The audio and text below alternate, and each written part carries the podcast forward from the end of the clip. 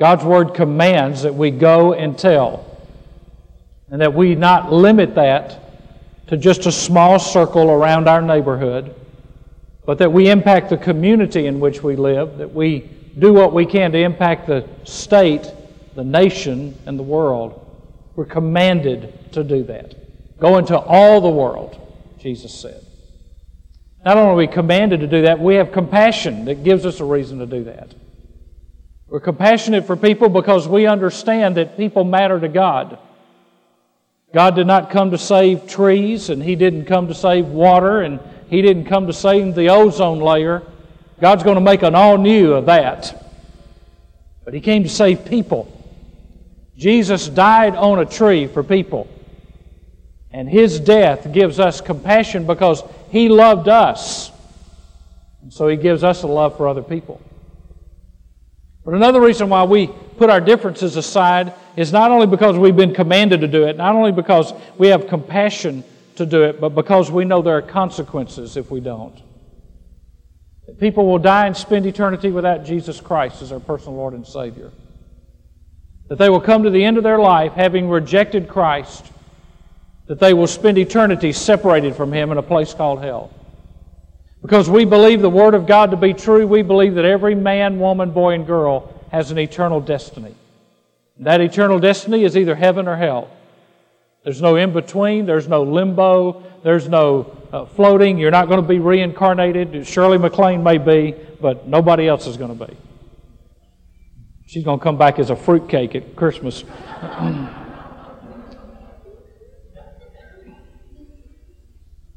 There went my compassion. my compassion just went out the door.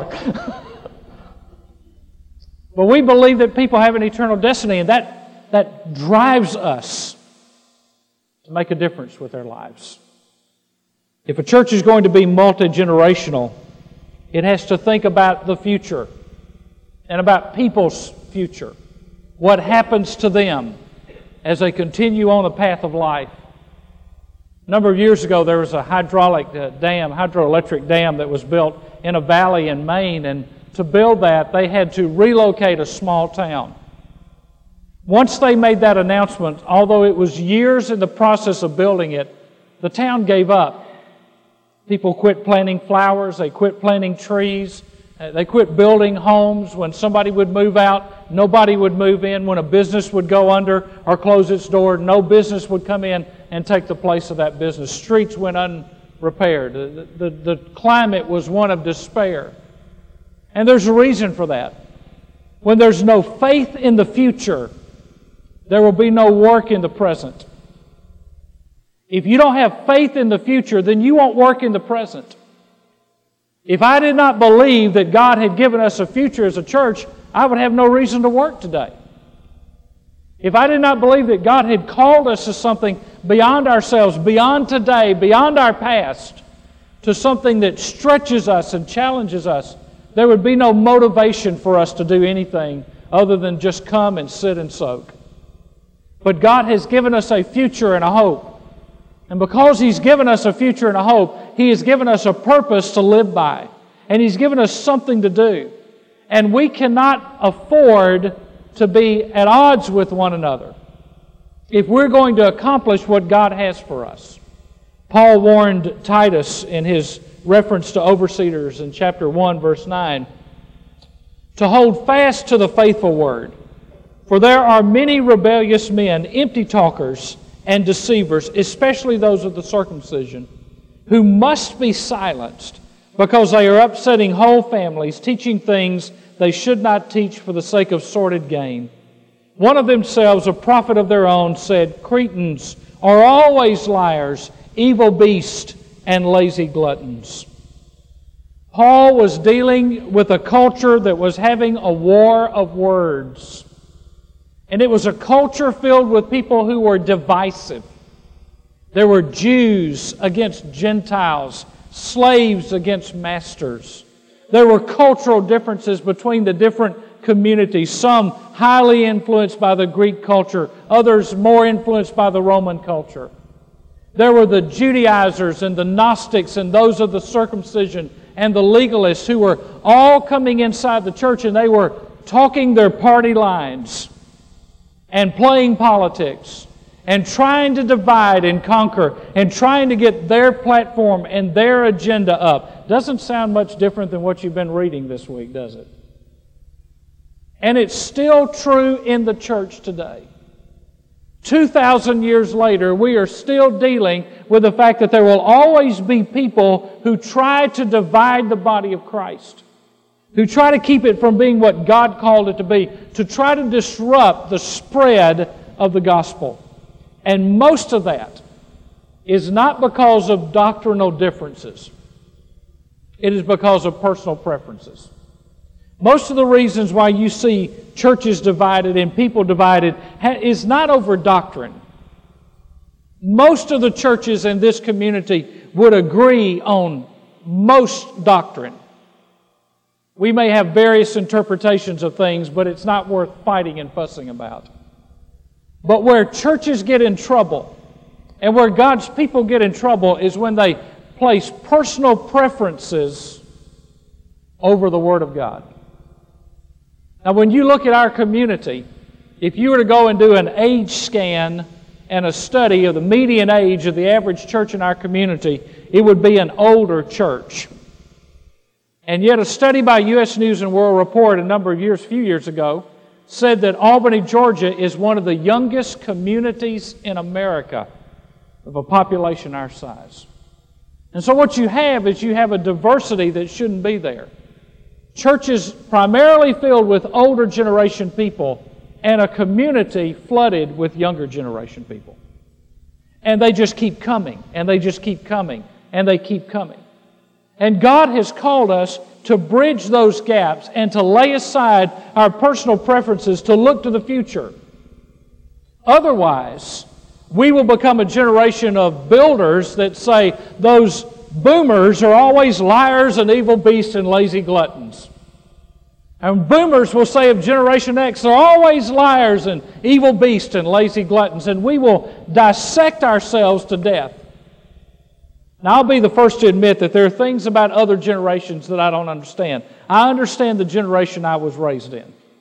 But there are things about other, other generations I don't understand. There are things about some music today that, that I, I, I got it, but I don't get it. I mean, I just don't understand it.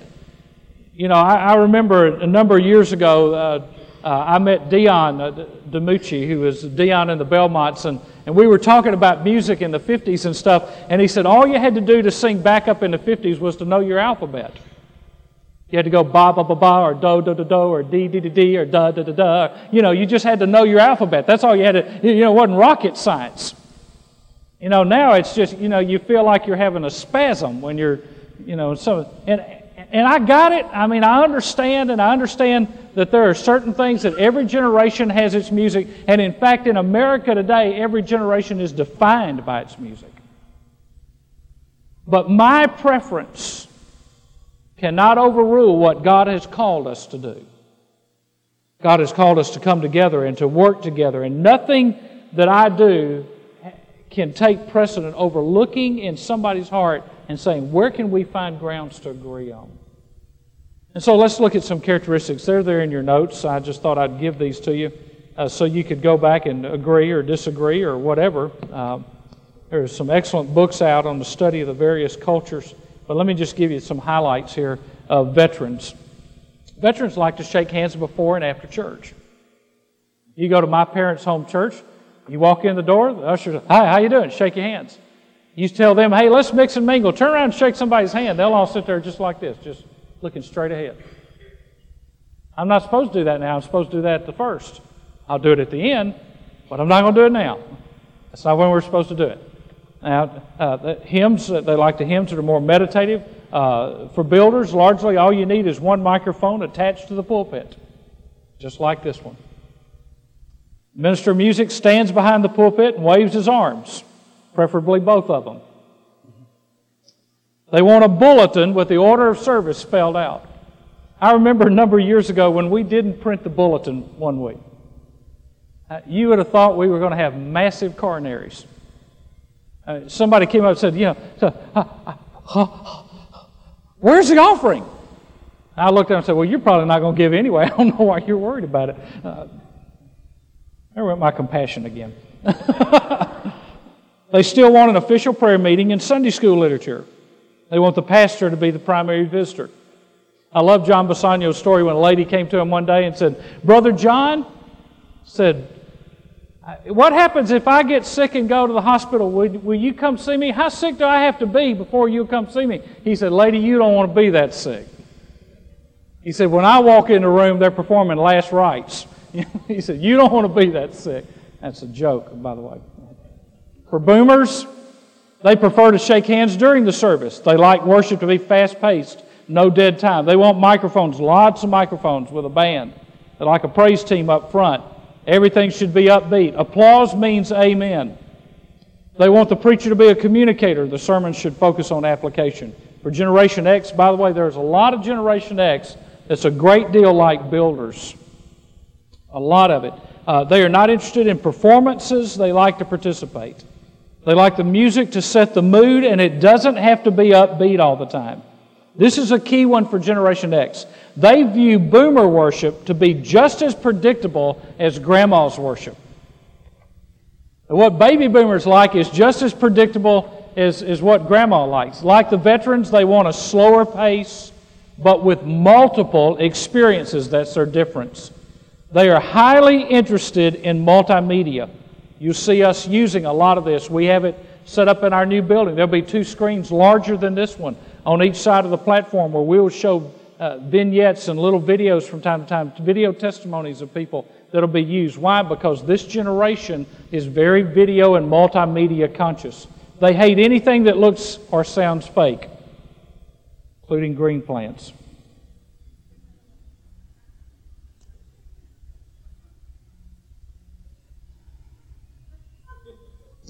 They're highly motivated by service and missions. If you want to get a Generation X to get on board, you give them a task to do. You give them a mission that, that they can get their hands on. And they'll go to work for you. That's why our students have responded so well to the rack attacks and to going out and cutting grass for people and cleaning up people's houses. And my daughter worked last year all, all summer long, every Monday in a soup kitchen. Uh, you know, if you knew my daughter, a soup kitchen is not her idea of a thing to do. She doesn't know how to fix a peanut butter sandwich. But she worked in a soup kitchen because something about that generation wants a hands on experience where they can say, I've touched somebody's life and I've made a difference. Now, if a church limits its programming to just one of these age groups, here's what's going to happen. In about 10 to 15 years, the church that only focuses on the veterans and the builders will be out of business. My home church has died a slow and painful death over the last 20 to 25 years. They now run about 125 in Sunday school. They keep trying to prop it up, but they don't want to spend money on fixing up a nursery. Here's their attitude. Well, when we get more kids, we'll fix it up. I said, listen, you're not going to get any more kids till you fix it up. You got to do something about that. They don't want to do anything to reach young people. They don't want to spend the money on a salary. And so I, when my dad was alive, I said to Dad, Dad, who do you think is going to live the longest in that church? He said, I don't know why. I said, give them a key because they're going to be able to lock it up and board it up when it's over because it's going to be over.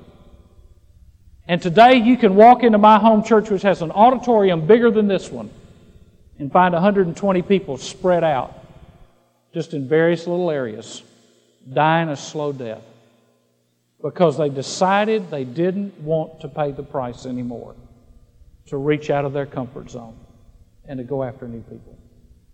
Boomers, if all you do is focus on boomers, which a lot of churches focus on boomers today, then in about 25 years, all boomer churches are going to be gray haired nursing homes playing oldies music. It'd be all these gray haired boomers gumming themselves to death singing, All You Need Is Love. Wondering if Paul is dead. if it's just geared toward Generation X, here's what will happen Generation X doesn't like structure, they don't like organization, they like it to just kind of free flow. If you all you do is gear a church, and there are churches today being started to do nothing but minister to Generation X, what happens is you will have a church that has no organization, no structure, no direction, and no money. and they won't be able to do ministry. And so, why do these three need each other? Because they need each other. Because they need to learn from one another. The Generation X needs to learn from the builders. The boomers need to learn from Generation X. In fact, the problem with boomers is they've been so catered to and pampered by their parents that they don't even care about the generation that's coming along behind them. They're going to spend all their inheritance that they get. They're going to squander their lives in pig pens. They're going to waste themselves big, building bigger and better barns. All the while, God's calling them to do something beyond themselves. I remember when I was in Kansas City, we had a very large national parachurch organization. And I would go and speak for them a lot. And they had their Bible studies and their group meetings in homes. And I would go on Thursday nights and speak in some of their group meetings. And I'd start to talk to their teenagers and say, Well, where do you go to church? They said, Well, we don't go to church anywhere. And then I'd say, Well, what about your relationship with Christ? Oh, I got a relationship with Christ. I'm saved. I just don't go to church. I'm not into church. Church is not my thing. I said, What are you going to do when you get too old for this youth organization? I don't know. You see, what happens is, is if an organization doesn't draw people into a church with multiple generations, then we don't know how to relate to one another. I mean, just go to the mall and watch the different generations stare at one another and avoid each other. You ever watched it? Just go to the mall and watch teenagers looking at senior adults and senior adults looking at teenagers and standing away from each other or mocking each other or griping about one another. The church has to be the institution ordained by God where people come together and quit staring at one another and start learning how to relate to one another. Start learning how to get together and build bridges to one another so that we understand why somebody's the way they are instead of just writing them off. And I'm afraid that sometimes it is too easy for us to write people off. And so I want to take you to Ephesians 4. Paul says we don't have a right to be one generational, to be selective, to be exclusive. In Ephesians 4, he is giving the application of what he said in Ephesians 1, 2, and 3.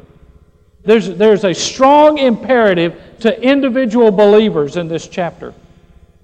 Therefore, I, the prisoner of the Lord, implore you to walk in a manner worthy of the calling with which you have been called, with all humility and gentleness, and with patience, showing tolerance for one another in love, being diligent to preserve the unity of the Spirit and the bond of peace.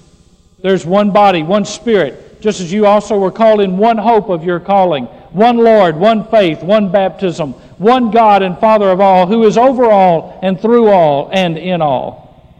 Now, Paul is saying here, this is how I want you to live. This is your responsibility. And the first thing he says is that there are some characteristics and some character qualities of a multi generational church. Number one, humility. The Greeks hated humility. I mean, for them, it was the worst thing in the world to tell a person to be humble. It was so counterculture to talk about humility. And by the way, it hasn't changed. We still are a society that despises humility. Now, Jesus exemplified humility. It says, For the joy set before him, he humbled himself and became obedient unto death, even death on a cross. How do I know that Jesus exemplified humility? Because he washed the feet of disciples that should have been washing his feet. Because he touched lepers. Because he crossed lines. Because he went through Samaria instead of going around it. He risked ridicule. He risked scorn because he humbled himself. When he could have exalted himself, when he could have called down angels, he died a humble death. Why? To set an example for us to not walk around and strut when we walk. The Greek means to think humbly, it means to be others centered. It is a willingness to give up my rights for someone else. We got a lot of questions in our culture and in our society and country today. Is anybody going to lay down their rights for the good of this country? Or are we just going to fight one another until we're in each other's face? You see, that if you listen carefully, you will discover that at some point, somebody's going to have to be a statesman and say, This country is bigger than me. And I don't really care which one it is. I just want somebody to be an honorable man and say that the country and the good of this country is more important than my personal position. And that's where it ought to be in the church. The good of the church is more important than me or than you. Humility. Secondly, gentleness. Sometimes this is translated meekness. It means strength under control. The word means that rather than overreacting to something or someone, I temper my reactions. I, I, temper my reactions and keep myself in check. I love this quote by Finley. It is the quality of a strong personality who is nevertheless master of himself and the servant of others. It is the absence of the disposition to assert personal rights either in the presence of God or of men. Meekness, patience, means to have a long fuse when it comes to others. Patience. To have a long fuse. I, I got to admit, that's not always me. Let me tell you another thing this word means it means to be long suffering with people who are aggravating. Is that hard for anybody in here besides me? I mean, is there anybody in your life, it's just like fingernails on a chalkboard? You know, it, it, you just see them and it just, it just, and you just, I mean, the hair on the back of your neck just goes nuts. And Paul says, listen, you need to be long suffering with people like that, with people who aggravate you. Number four, tolerance for one another. Now, I even hate to tell you what this means. Tolerance for one another means I'm willing to put up with somebody until God changes them. ah, yeah. You know, that's why I've been able to pastor this church for 11 years. Because some of you have been willing to put up with me until God changes me. You see, I didn't arrive in a perfect package, and I won't leave in a perfect package. But that's why I can put up with some of you, because God's not through with you yet. And to be tolerant of one another means that sometimes you just got to let it go and say, God's working, and I'll be patient with His timetable. I won't make everybody get on my timetable and on my growth chart. I'll let God put them on His growth chart. Now, when we can think that way, that's liberating. Because then we don't have to feel like we got to play Holy Spirit with everybody. And we don't feel like we're responsible for everybody and what they do and what they don't do when we can tolerate. Paul says in 1 Corinthians, love bears all things. It means it covers all things. And when I have tolerance, patience and tolerance are tied together here. When I have tolerance, it means my decision is to no longer concentrate on the negative that I see, but to concentrate on the positive that I see. When I make that choice, then if it is about somebody in another generation or somebody in my own generation, when I see something that I don't like, I have to make a choice under the power of the Holy Spirit. I'm not going to concentrate on what bugs me, I'm going to concentrate on what blesses me. And life is so much about our viewpoint and how we look at people and how we look at things. And, and I want to tell you something. This society and this culture is leading us to not tolerate anybody that disagrees with us. I mean, what you're hearing on the news today is just get everybody out of the way that doesn't agree with me. And that is not the attitude that the church can have. The church has got to allow for some diversity. And patience and tolerance means I, I, I, don't point fingers and I quit saying so much, how can they do that? And I don't always say, how do they call that worship? I, I still have not figured out where God gets glory out of a mosh pit in the front in a Christian concert. I, I have not figured that one out yet. But that's not my generation. You say, well, that's just, it looks like flesh to me. Well, it looks like flesh to me too. But I'm going to choose to take those kids where they are, not where I want them to be. Because one day they'll outgrow that. Just like you outgrew some things that your parents thought you'd never outgrow, and you said you'd never change. just like I outgrew some things that I thought I had to have my way about those things. You know, as you get older and as you mature, you outgrow those things. But I want to tell you, if you throw water on the fire, you may not have any fire one day. And so sometimes you just got to give and take a little bit. And I want to tell you, it's not in our nature to give and take. It's just not. It's in our nature to dig our heels in and to want our way. But Paul says we're to tolerate, we're to have patience, we're to have gentleness, we're to have humility. You say, well, how do I do that? He says, in love, agape. Love ties it all together. Let me just get you to write down Colossians 3:14. Above all these, put on love, which binds everything together in perfect harmony. How does a church have unity? How does a church move forward? How does a church lay aside its differences? Colossians 3:14. God's love binds everything together in perfect harmony. That means if you're 80, you can relate to somebody who's 8 or 18. Because God's love does that.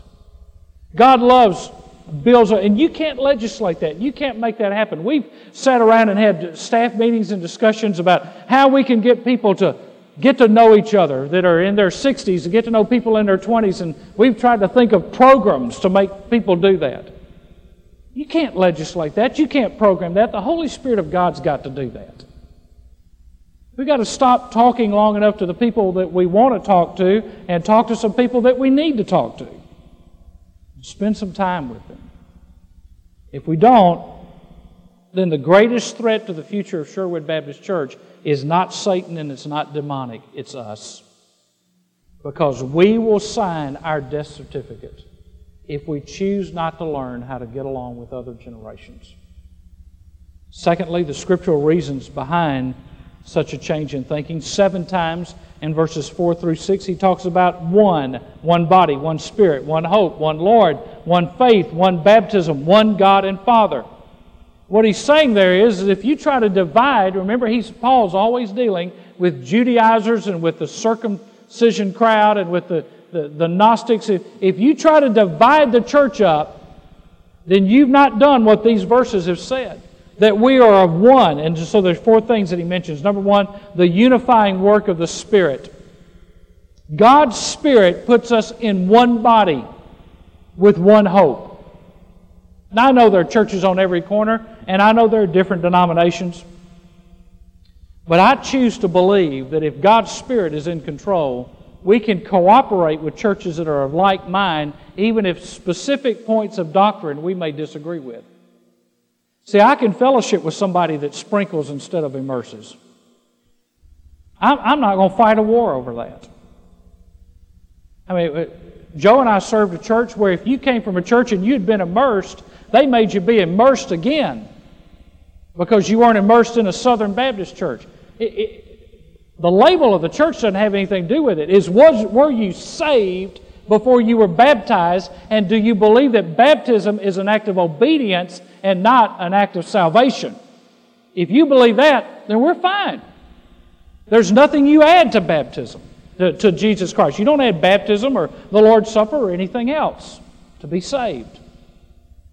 And God's Spirit brings us together, not in an organizational structure, but as a body, as a living organism. So there's a unifying work of the Spirit, and only the Spirit can do that.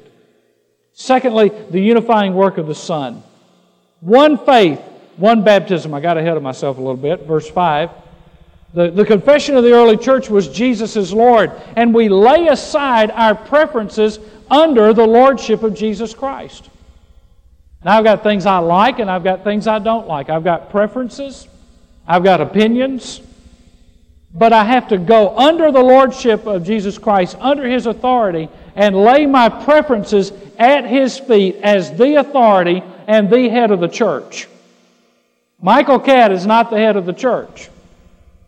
Anytime I try to be, I get in trouble. Jesus Christ is the head of his church, and he shares his throne and his glory with no man. And so I come under the unifying work of the Son, and the Lordship of Christ keeps me from exalting what I want over what he says in his Word. And we've got people, even within our own convention right now, that are trying to be politically correct. You put it under the Lordship of Christ. You may have an opinion about it, you may have a thought about it, but it all comes down to the Lordship of Christ. Uh, and I want to tell you something the Lordship of Christ would settle a lot of problems in people's lives about getting along with others. Number three, the unifying work of the Father. The unifying work of the Father. A couple of years ago, we were on vacation, and we had all of Terry's family in a cabin in Gatlinburg. First time I'd thought about doing drugs in a long, long time. and I've got two nephews that the only thing they know is full bore, pedal to the metal, no brakes. I mean, they run and they holler and they scream, and you know, it, it's it's enough to make a man cry. I mean, it just. And so I, you know, their dad wasn't doing anything about it, so I decided that I would appoint myself to do something about it. So Thomas came running through. Boy, boom, he came by, and I just grabbed that little old skinny arm, about that big around. I just grabbed it up. I probably almost jerked his arm out of the socket. I said, Thomas, stop it.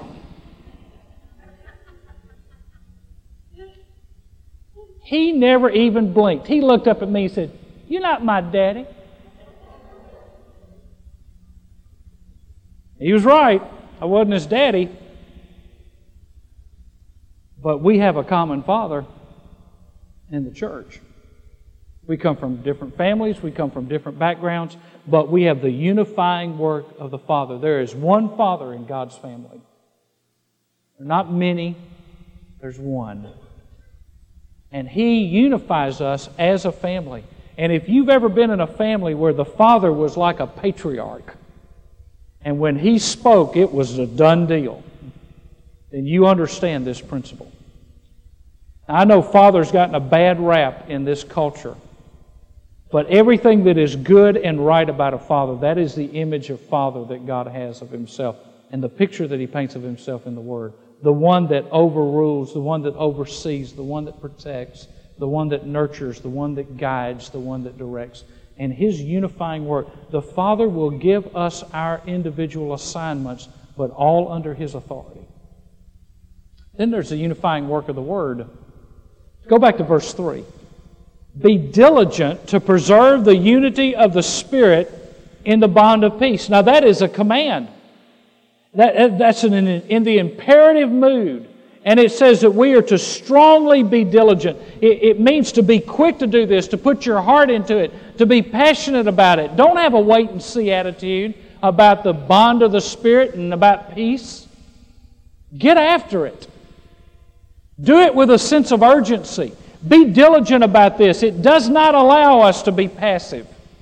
It does not allow us to be apathetic about building this unity and this peace in the body. It means we have to work for it. We have to even fight for it if we have to. But we cannot let anything divide the unity of the body of Christ. Now, why is that so important? Paul was dealing with the situation that we've talked about in the last few weeks. He would go into a city and he would preach in a Jewish synagogue. He'd get thrown out because he'd talk about Jesus as the Messiah. And so he would start preaching and he would start a church in a home. And over the course of time, some Jews would be saved, some Gentiles would be saved, some slaves would be saved, masters would be saved. Paul did not go to Ephesus. Ephesus was a large city, there was one church. Paul did not go to Ephesus and say, okay, now over here on the corner of this street, we're going to start a church for slaves. And if you're a slave, you go to that church. That's where you belong. And over here on this side of town, on this corner, we're going to start a church for masters. And if you're a master, an owner of a slave, you go to this church and that's where you belong. You see, they were having some problems because the slaves were open to the gospel and they were being saved and their lives were being changed. And then some of their masters were coming in and being slave, being saved, and all of a sudden the masters are finding that their slaves are the deacons and elders and pastors of the church. And they're having to put themselves under the authority of somebody that they owned. And they were freaking out. He did not say, then over here we're going to start a church for converted Jews. And y'all just teach your doctrine like you want to teach it. Then he said, over here we're going to start a church for Gentiles, and you do what you want to do. That's not what he did. Paul said, everybody get in one room. Get under the lordship of Christ. Get filled with the Holy Spirit. Figure out how to get along. And that's the way the church is supposed to work. It's not supposed to be about white collar versus blue collar, blacks versus white or, or Hispanic. It's not supposed to be about rich versus poor. The church is the only place in the world that exhibits such a love and such a grace and such a unity that people can come from all segments of society under one roof to worship one God in one spirit through one Son, teaching one word for the glory of God. That's the difference the church makes. And when we live that way, we work in a field of various different people, but we work together for the glory of God.